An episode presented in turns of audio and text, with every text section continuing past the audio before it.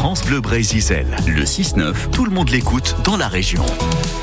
Louis Gildas est avec nous dans Vous vous en souvenez. Ce 15 août, il nous raconte l'histoire de Jean-Victor Moreau, un Morlaisien qui était républicain alors que rien ne le destinait à le devenir. Mais un beau jour est arrivé un certain Napoléon, Louis Gildas. Jean-Victor Marie Moreau, né à Morlaix en 1763, était un fervent républicain qui, par haine de Napoléon, combattra dans les armées de la coalition anti-française.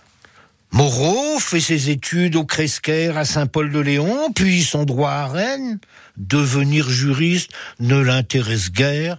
Une carrière militaire lui conviendrait bien mieux, mais en attendant, Moreau mène joyeuse vie et acquiert une certaine notoriété chez les étudiants.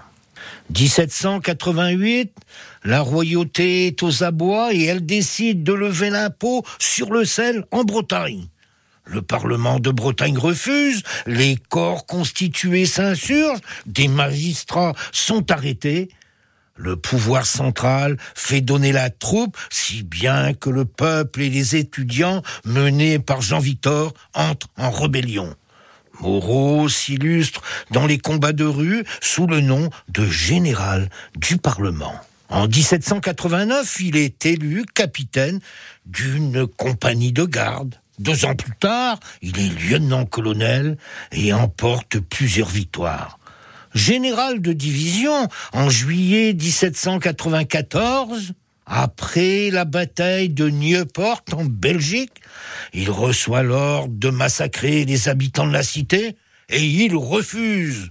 Robespierre, furieux, réclame sa tête, mais le lendemain, Robespierre est destitué et Moreau sauve ainsi sa vie.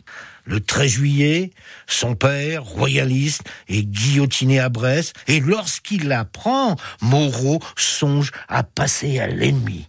Il ne le fait pas, mais ses rapports avec le directoire sont tendus, et arrive le consulat qui n'arrange en rien les choses. Bonaparte est premier consul, Moreau, général de division républicain, se méfie de lui. En 1803, Moreau complote et on le condamne à la prison et il est déchu de ses titres, libéré.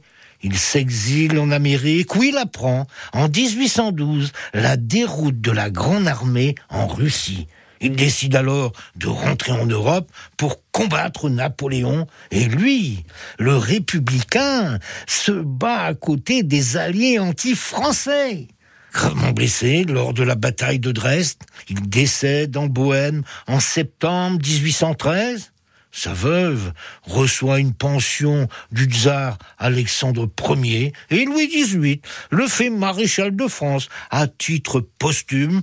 Son nom est aussi gravé sur l'arc de triomphe. Eh ben dites donc, on en sait plus maintenant sur ce, ce sacré monsieur. Merci Louis Gildas, 7h52.